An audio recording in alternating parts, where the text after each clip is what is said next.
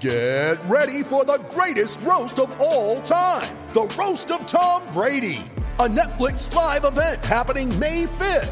Hosted by Kevin Hart. The seven-time world champion gets his cleats held to the fire by famous friends and frenemies on an unforgettable night where everything is fair game. Tune in on May 5th at 5 p.m. Pacific time for The Roast of Tom Brady. Live only on Netflix.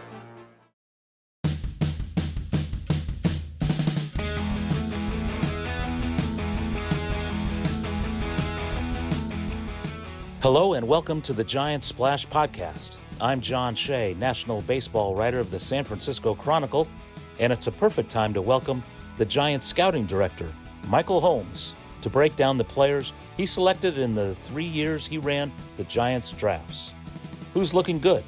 What's up with the top guys taken in this year's draft? And how does the Giants' versatility at the big league level translate on draft day? So, Michael, scouting director of the Giants, after a long time stint with the Oakland A's, you've been with Farhan Zaidi the past 3 years, leading the draft. And there have been some intriguing drafts so far. I mean, you had the full 40 in 2019, and then because of COVID, you only had 5 picks in the 2020 draft. And then this year, 20 picks, and the draft was right during the All-Star break, held in Denver. So every year is a little bit different for you, and I'm wondering how you adjust from year to year, and because the game has changed and everyone has to change with the game, but how did that make your job different? Well, I think this year was an interesting year to navigate just because, one, the challenge of COVID. Players over the last, calendar year not having played as much, not as many reps at bats, innings on the mound, us not maybe being able to build some of the history we've been able to in the past with some of the players, but I thought as a whole our staff overcame those obstacles really well, and we were able to get a lot of looks on the players that we had interest in. I also think it was a challenge of the draft being pushed back from a date standpoint. Having the introduction of the MLB Combine was a new twist to the draft, which I thought went really well. MLB did a really nice job of putting that on and putting it together, and I thought we got a lot of benefits from being there and attending that. So I do think, every year presents itself new. It's obviously a new set of players. They can move the date around, the amount of rounds, the format, but ultimately it kind of goes back to our scouting roots, evaluating players.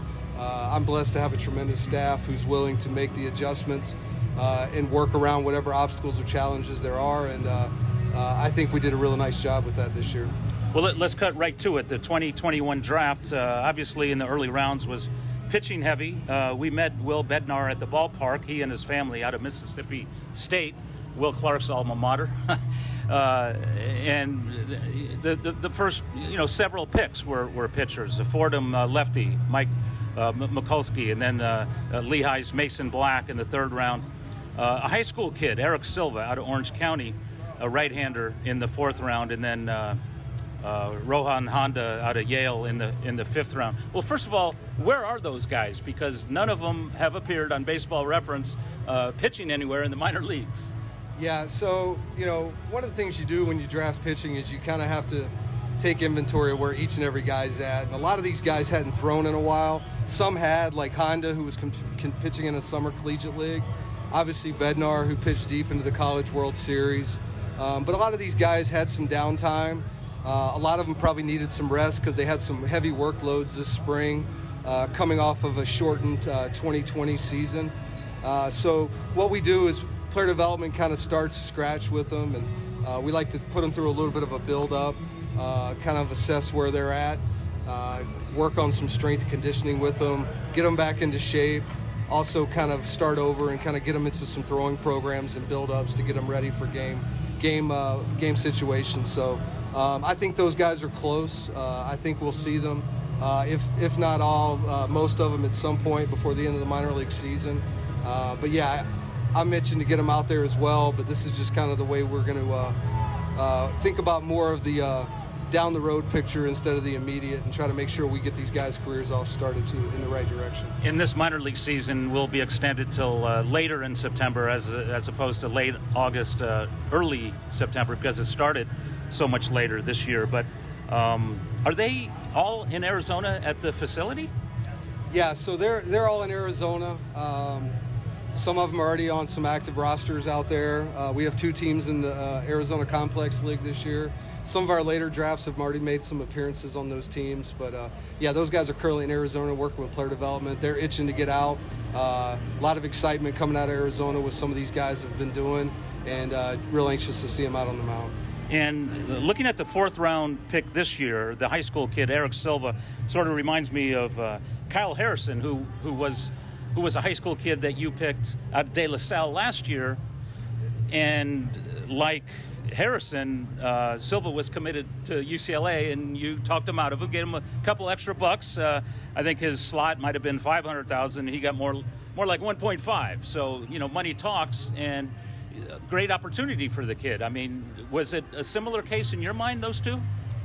Yeah, you know, Eric was a guy who was really anxious to start his pro career. We had a lot of interest in him, dating back to last summer when we got to see him a lot on the showcase circuit, and see him quite a bit all spring, and especially down the stretch in the California playoffs. And, you know, we were fortunate we were able to get something done with him in the fourth round, have a little bit of money there to overspend on him and get his career started. And, you know, he's an athletic right-hand pitcher with a four-pitch mix who can really throw strikes, has velocity, and has the ability to spin the ball. So a guy that, you know, we're really excited about and think player development's going to be able to even take his stuff even a step forward. I like the word overspend. That's a compliment to him, right?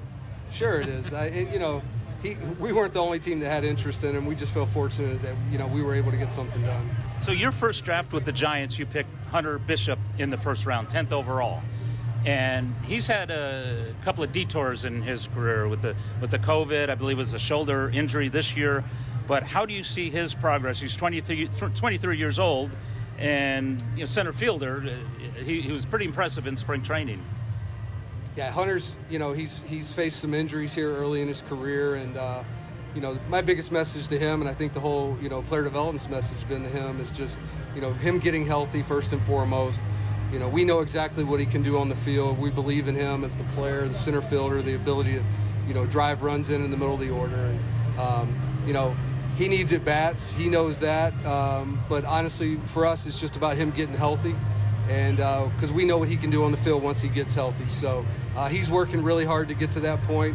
And once he does, you know, I think once he gets back out, he's going to be able to show what we know he can do. And that was your top guy in the 19 draft. Your top guy in the 20 draft, the catcher Bailey, NC State.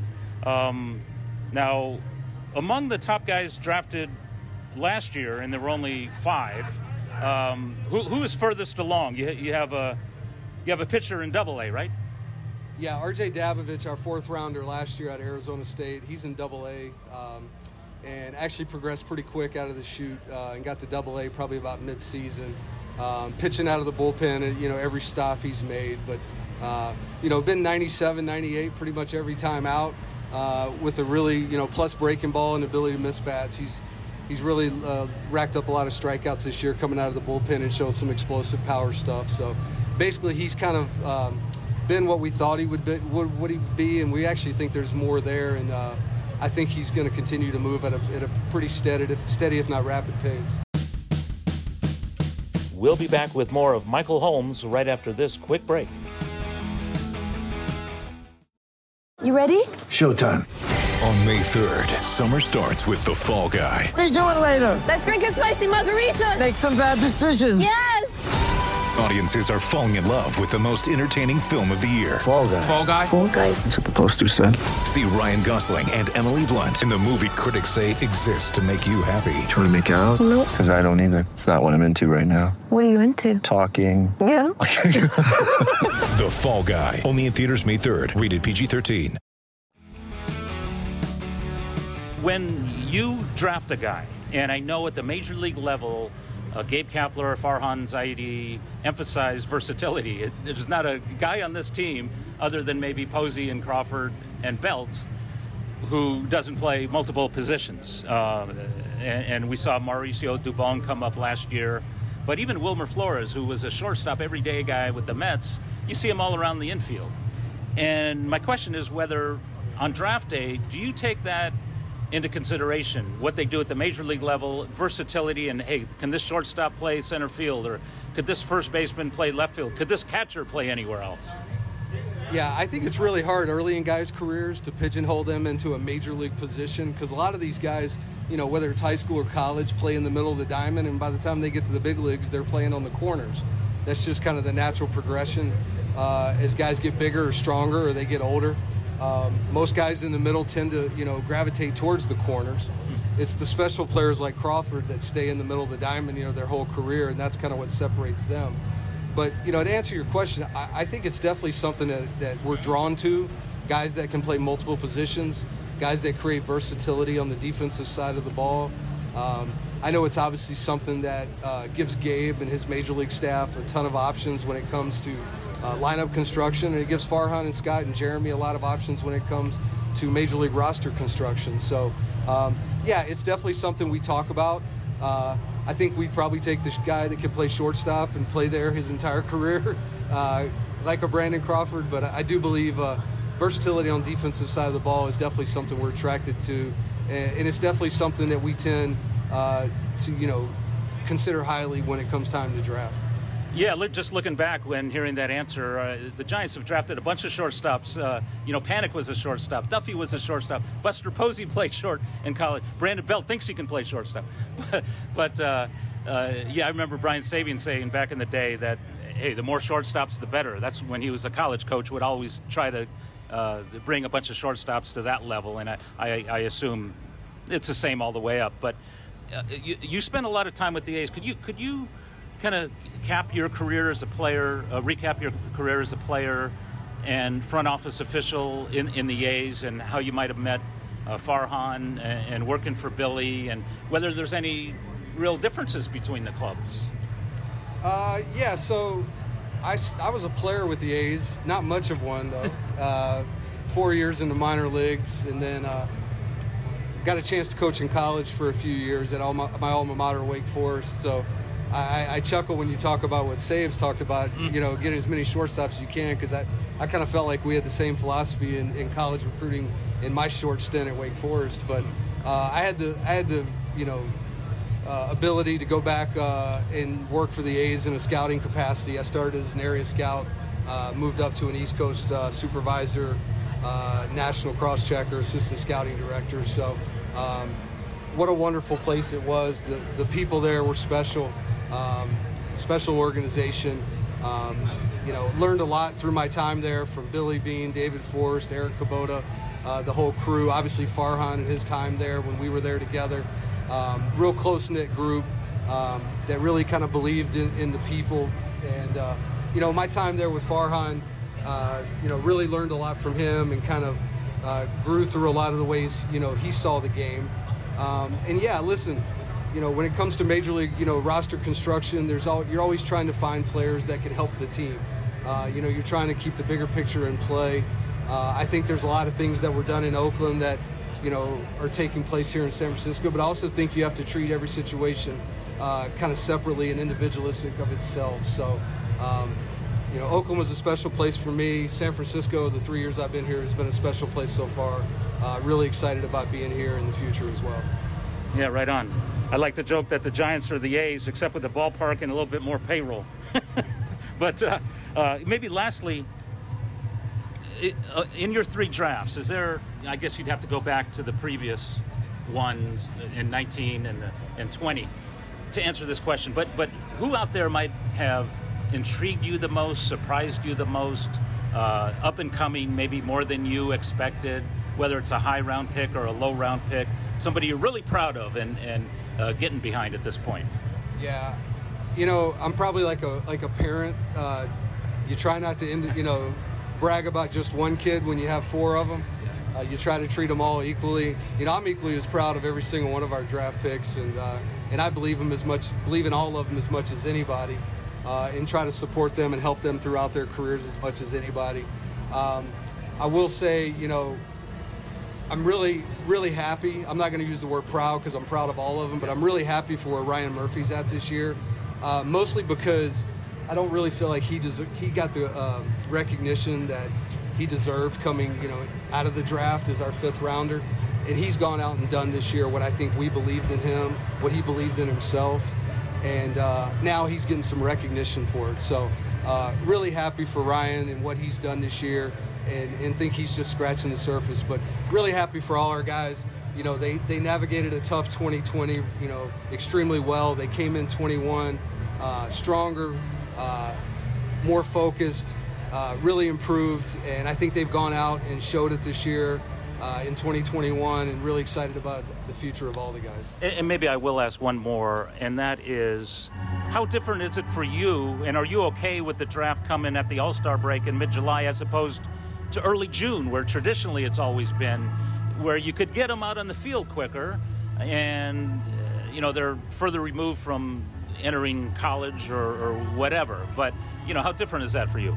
Yeah, we'll attack it no matter how they present it to us. Middle July, early June, no matter how it happens, I think we'll make the adjustment. It was nice to get these guys out on the field and kind of into our system a little earlier, but the capabilities of being able to get them, kind of build them up like we're doing with the pitchers in this year's class, has some benefits as well. So I think the jury's still out on where we're at as an organization, me personally, or even baseball in general, of when the draft falls. So we'll continue to allow the Major League Baseball office to make that decision, and then we'll just kind of adapt moving forward. Wonderful stuff. Thanks so much, Michael. Thanks for joining us on the Giants Splash Podcast, and thanks to Michael Holmes for stopping by. We're down to the stretch run of the season, and be sure to check in with more upcoming podcasts as we race to the 2021 finish line.